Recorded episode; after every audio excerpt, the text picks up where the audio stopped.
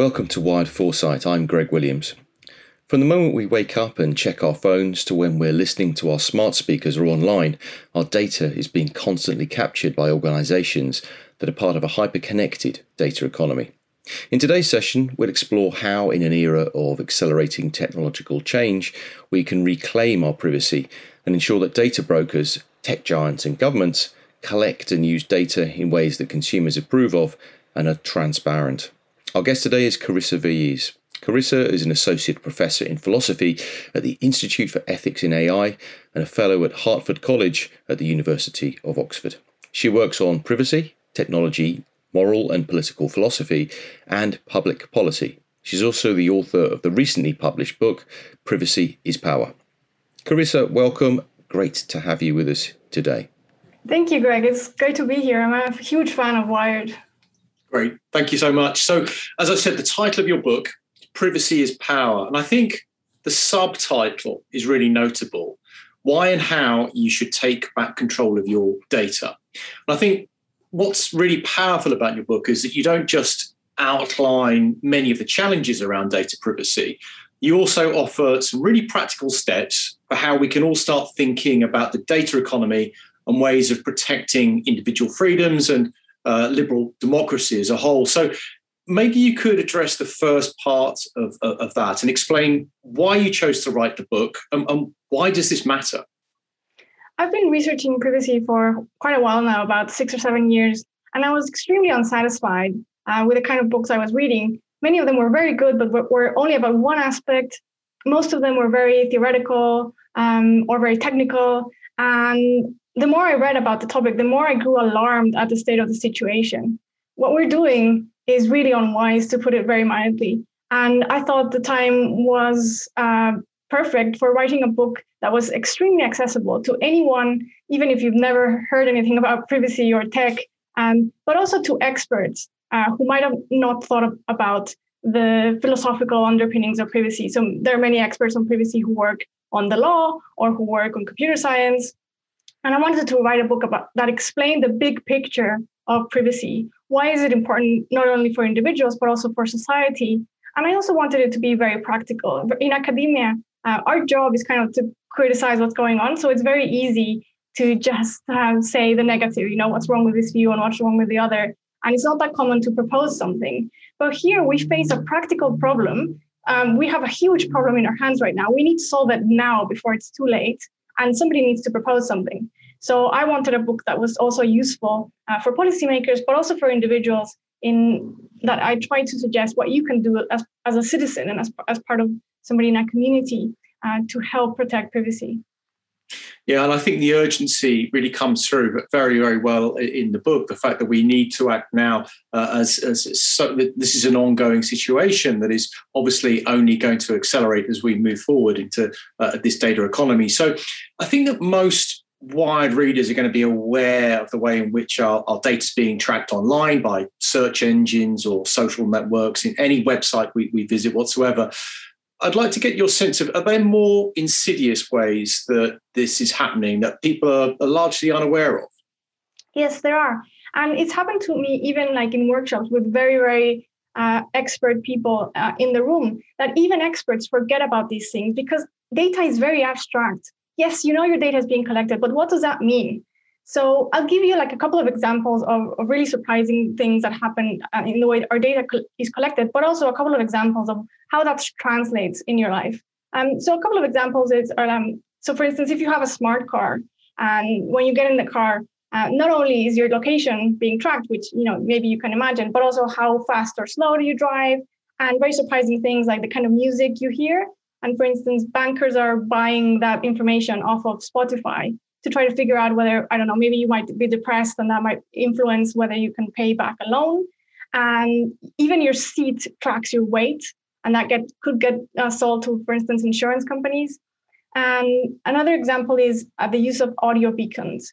So companies want to know who you are and that you own a particular laptop and a particular phone and that you live somewhere. So say you wake up in the morning and you're listening to ads um, on the radio, those ads have audio beacons that your phone picks up. So say you listen about I don't know some wonderful pairs of shoes on on the radio or whatever it is, and then you look them up on your laptop, and you find the nearest store to, uh, to your house, and then you visit the store.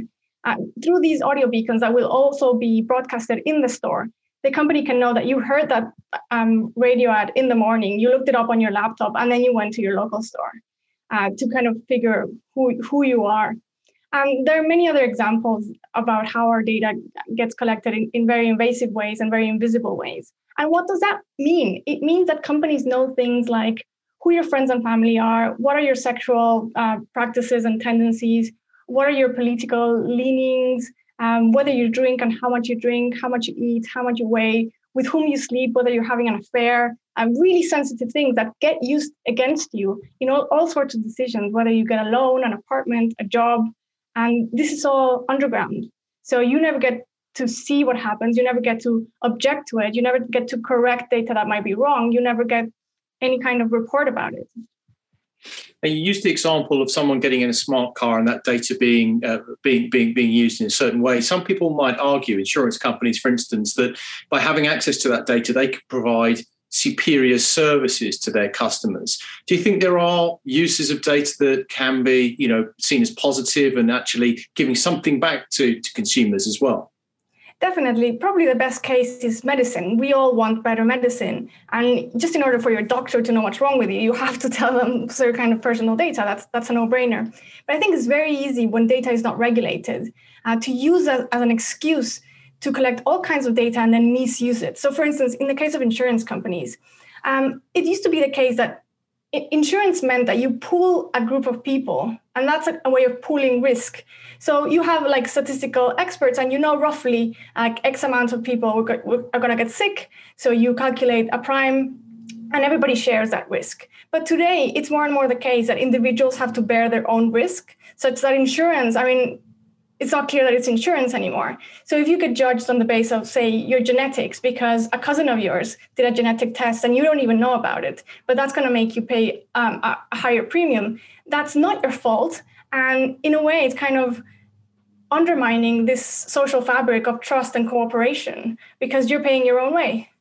Yeah, sure. I mean, and I think let's. I mean, it'd be good just to sort of step back for a moment, and you know, we hear this phrase "surveillance economy" a lot, and it's effectively based primarily on advertising models, right? Do you think that maybe that the key moments was back in, you know, whenever it was, I think the year 2000 when Google, Google launched AdWords and fundamentally kind of realigned itself from its kind of original mission, which was all around the users, to actually aligning itself with with advertisers. I think that's exactly right. That's how it started. And it was very unfortunate because Google knew that this was a conflict of interest. And originally, they hadn't wanted to rely on ads precisely for that reason. And then they couldn't find a different way of funding themselves and they gave in and essentially betrayed their users because suddenly their loyalty was with the publishers.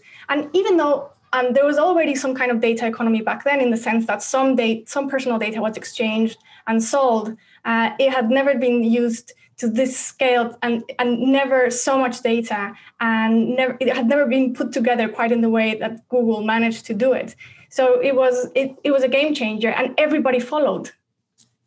And do you think that it's interesting? Some of the examples you've given, it seems to me that like yes, there are very precise um, you know levels of data that we can get we can get into, and and and um, that people who are part of this surveillance economy really do know very intimate details of people's lives. But is it also the case that a lot of this data really is is fundamentally pretty low quality data that major decisions are being made by you know whether you can whatever it is get get a, get a loan or uh, whether you qualify for something is being made uh, fundamentally on pretty low quality uh, thresholds. Yeah, that's true. And, and there's a very kind of dangerous paradox because on the one hand, the data is uh, precise enough that it could, for example, be enough to sway an election because you only need to have a minimal effect when you're dealing with millions of people to do that. But on the other hand, it's not accurate enough to make fair decisions about individuals. And there, there are at least two reasons for why the data is not accurate enough. One is that companies don't have an incentive to have enough of accurate data. Let's mm-hmm. suppose that you're trying to judge whether somebody's a smoker um, and try to base like a premium, um, an insurance premium on, on the basis of that data. And say you have an algorithm that gets it 75% right, uh, 75% of the times right. that's enough for you because that's already cost saving for you as a company. But of course, for the individual, is very unfair because there will be um, 25% of people who are not smokers and are being judged as smokers. And we need to change the incentives. The second reason why personal data is very often inaccurate is that personal data expires pretty quickly and there's no system correcting data. So, how many times you've liked something on Facebook and then suddenly you don't like it anymore because maybe the politician you liked um, did something stupid and changed their views or maybe you know you, you were a teenager and you liked bad music and you don't like bad music anymore but you never go back and click unlike and and you change address you change jobs it happens all the time so that data expires quickly and you're judged on the basis of all data so we're seeing kind of obviously increasing, uh, you know, attempt at le- uh, regulation both in, in, in Washington and, and, in Brussels and uh, maybe uh, here in the UK. I'm interested to get your sense of one of the ones that we're hearing a lot about, which is the changes that, that Google is, is, is making uh, to Chrome. Um, it's ditching third-party cookies. Is that going to make a big difference, do you think? No, it's not. This is a very controversial move by Google. Um, many people are criticizing it because essentially Google has figured out a way in which they can get all the data they used to get from cookies in a different way that nobody else can. And essentially, the criticism is that they're trying to block other companies from having um, certain kinds of data, and in that way, kind of um, make make sure that they still have the dominance when it comes to personal data.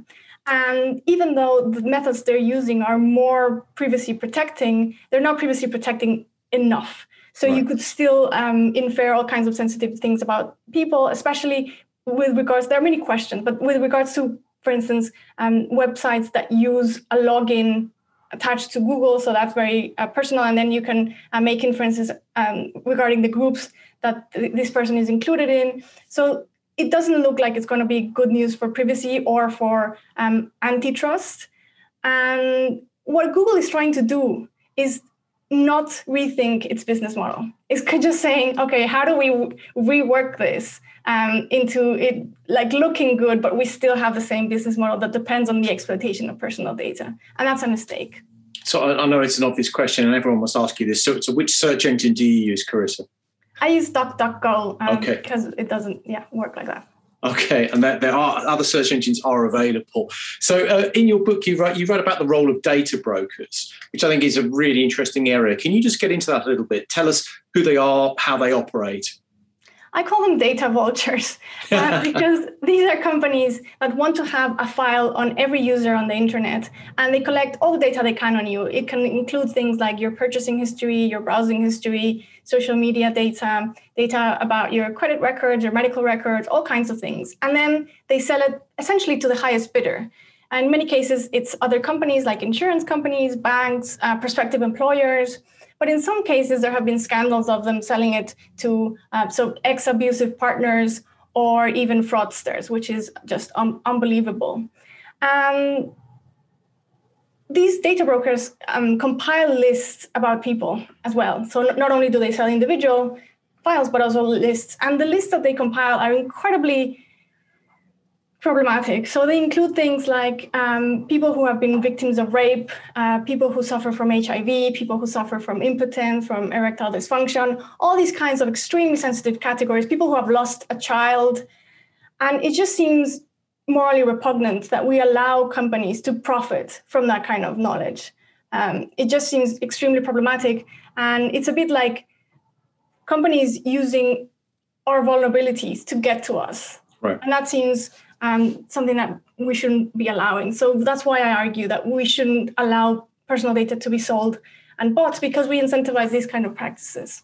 We have the Data Protection Act and GDPR. Are they not enough? They're not.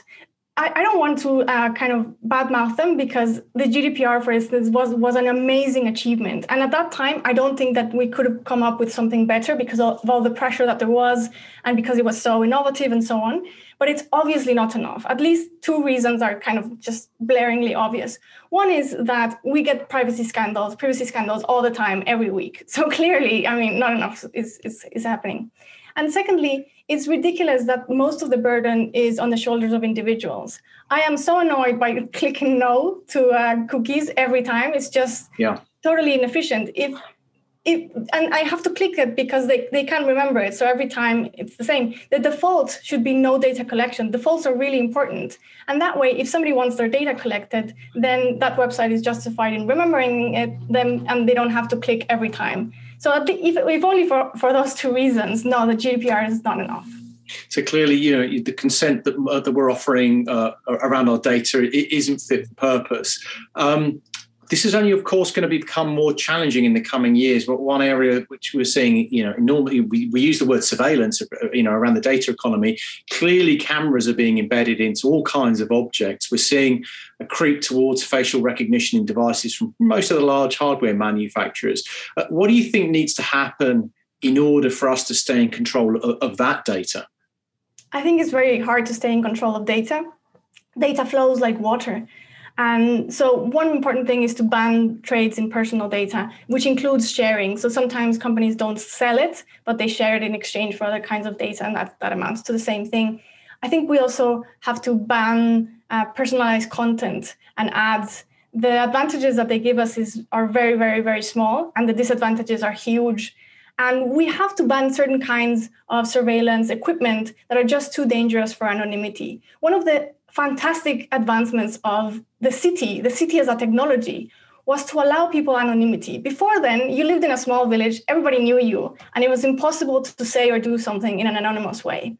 And the city brings this amazing opportunity to walk in a crowd and nobody knows you. And that has been amazing for innovation, uh, for creativity. And if we plague the city with identity uh, or identifying surveillance, cameras, and other uh, detection techniques, we are undermining something that has been a fantastic advancement in, in society. Also, importantly, the ability to protest anony- anonymously. The moment you have facial recognition, that goes down the drain. And there are very few people who will be brave enough to say, I'm going to protest nonetheless. I think as sort of the data collection economy has, has grown over the past few years, I think most people, most individuals now are realizing, you know, that they are the product in the famous line. And I'm just interested to to know from your research, like, do you think that awareness is growing among consumers because of the number of bad experiences people are having, whether that's you know um, hacks or online shaming or unwanted targeting, are we creating an environment? Do you think in which people are, are relearning almost the, the value of privacy?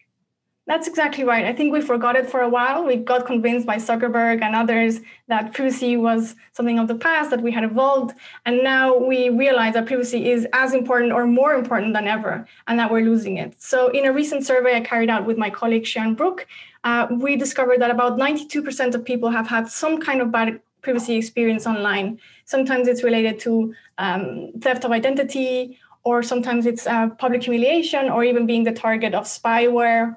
And the more we have those experiences, or the more we know people who have had a bad experience, the more we realize how we could get hurt. And very important are collective instances of harm, um, because very, very importantly, these are mostly invisible. So if you are the victim of an algorithm, most of the times you won't even know about it. So yeah. when a lot of people are and it gets out into the public, it's really an important opportunity. So two examples are the Cambridge Analytica scandal, in which it was clear that a political firm was trying to undermine democracy. And another example is in the UK with the A levels and how young people realized that their future could be compromised by an algorithm that is hasn't been validated, that hasn't been uh, subjected to a randomized control trial, and that's scary. And we've talked a lot about individuals, but clearly there's a you know a big threat to civil society. Um, how do you think about the steps we need to put in place in order to protect, obviously, not just our own privacy, but also the, the bigger sort of like the, the, bigger picture that society is almost kind of private by default and, and we can protect sort of some of the institutions that maybe are being eroded uh, by this free flow this, this water-like uh, behavior of, of data as you describe it yeah talking about um, kind of collective even in the most capitalist societies, we don't allow votes to be sold because that undermines democracy. And for the same reason, we shouldn't allow personal data to be sold. And one of the things that I argue for in my book is that this idea that pri- privacy is individual is very misleading. Um, this, this idea that, well, you know, it's like, well, you like chocolate, I like van- vanilla, and it's just a pe- personal preference. And if you're not a criminal, then you have nothing to hide, nothing to fear. Is totally wrong. Privacy is important first and foremost because it's a collective concern and a political concern, as the Cambridge Analytica scandal um, suggests. And one of the things that brings me hope that the data economy can be regulated is that intelligence agencies and governments are realizing how much of a national security issue this data economy is. It's just a ticking bomb to have that kind of personal data out there. And China wants it, and Russia wants it. And we've already had a lot of um, examples in which uh, there are hacks to even like um, normal apps, and, and that they're trying to get to the personal data of people. And just as an example, if hackers were to hack only 10% of the electrical appliances in a country and turn them on at the same time, they could bring down the national grid. And you can imagine, like, just imagine having a pandemic and being uh, cut off from electricity. That would be disastrous. It could bring a country to its knees. And it's not hypothetical. Um, the UK uh, grid has uh, endured attacks during the pandemic. And just like academics have known for decades that a pandemic was coming and that they had warned us and we didn't listen, we know there's going to be a cyber massive um, attack, a, cyber, a massive cyber attack. And what's the relationship between privacy and, and cybersecurity? We have built the internet to be insecure so that we can collect personal data. Yeah, and that's a ticking bomb. So that gives me hope that governments will be worried enough to change it. Um, I want to get to um, some some of the questions uh, from uh, people watching uh, this session. Uh, but one final question from, from me, Carissa. Um, it, you've got a lot of solutions, a lot of um, uh, you know um, really practical steps that we could take in order to protect privacy. What what do you think the data economy will, will look like in maybe I don't know five years, assuming the changes that you'd like to see are implemented? How do you think it should work? So I, am in a sense, I'm really optimistic because I think this state of affairs is totally unsustainable. It's like the Wild West and it's going to come crashing down. I'm hoping that we manage to regulate it before something really bad happens, like a genocide in the West or something like that. Um, so if if we implement these changes, on the one hand, things superficially doesn't don't look that different. We can have cutting edge tech, uh, we can have appliances and all kinds of things, um, but underneath it all it looks like uh, data is not collected by default. You have to sign up, opt in to have your data collected. And even then, there are certain kinds of personal data that you're not allowed to give out because it contains data about others, such as your genetic data.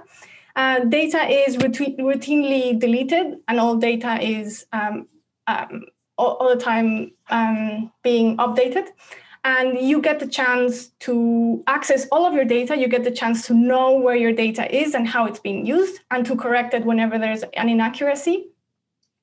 Um, there aren't any data brokers. I, I don't see how they're good for society at all.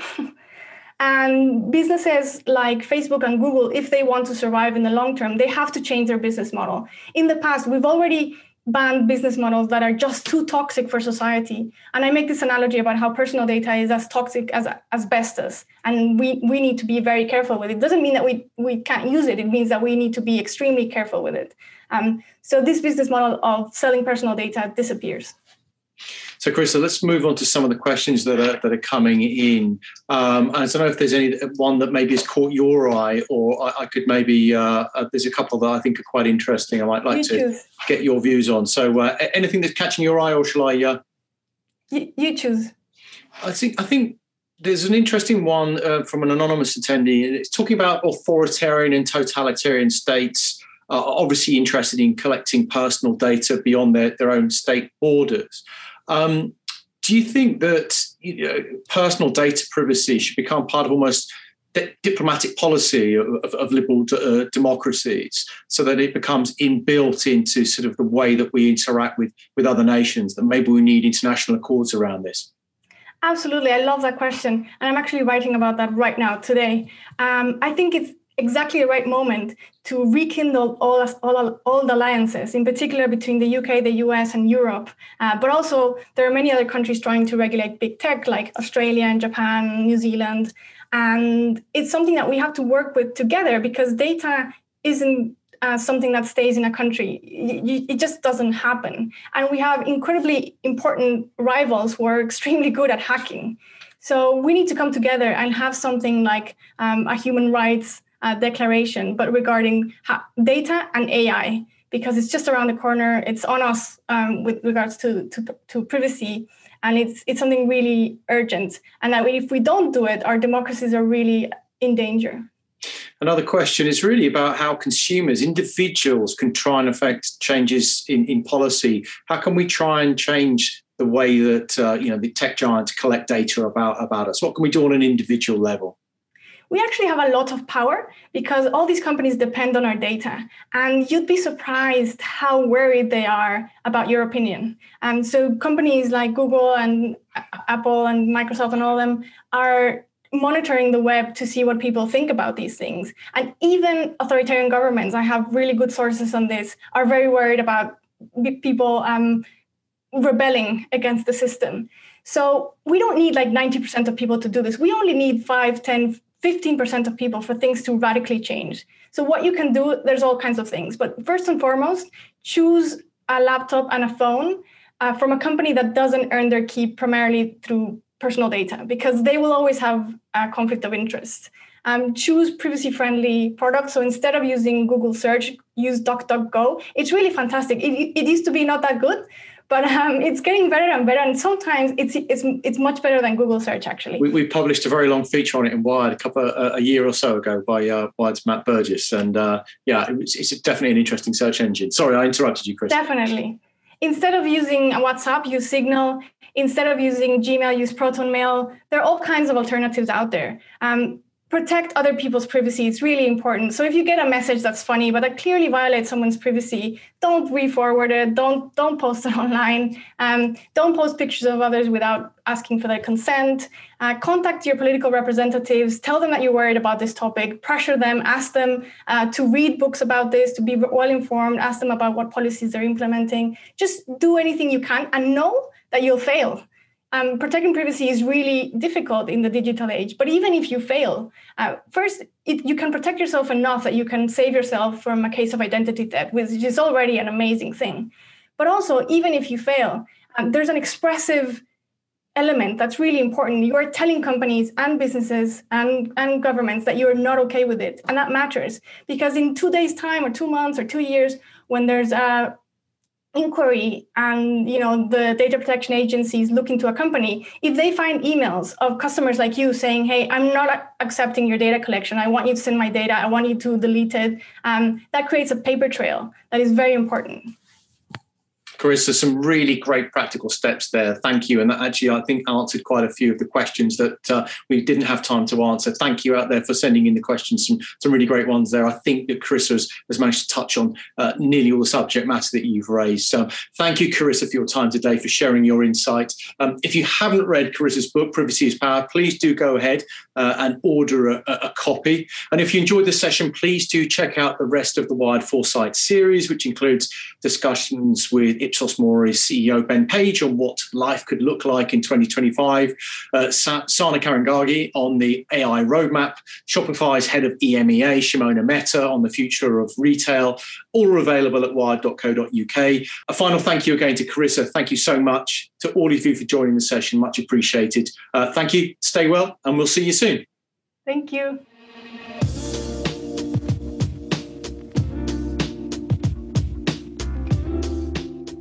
If you're enjoying this series, please do give us a five star review wherever you get your podcasts. It really helps us grow the Wired community. Thank you so much.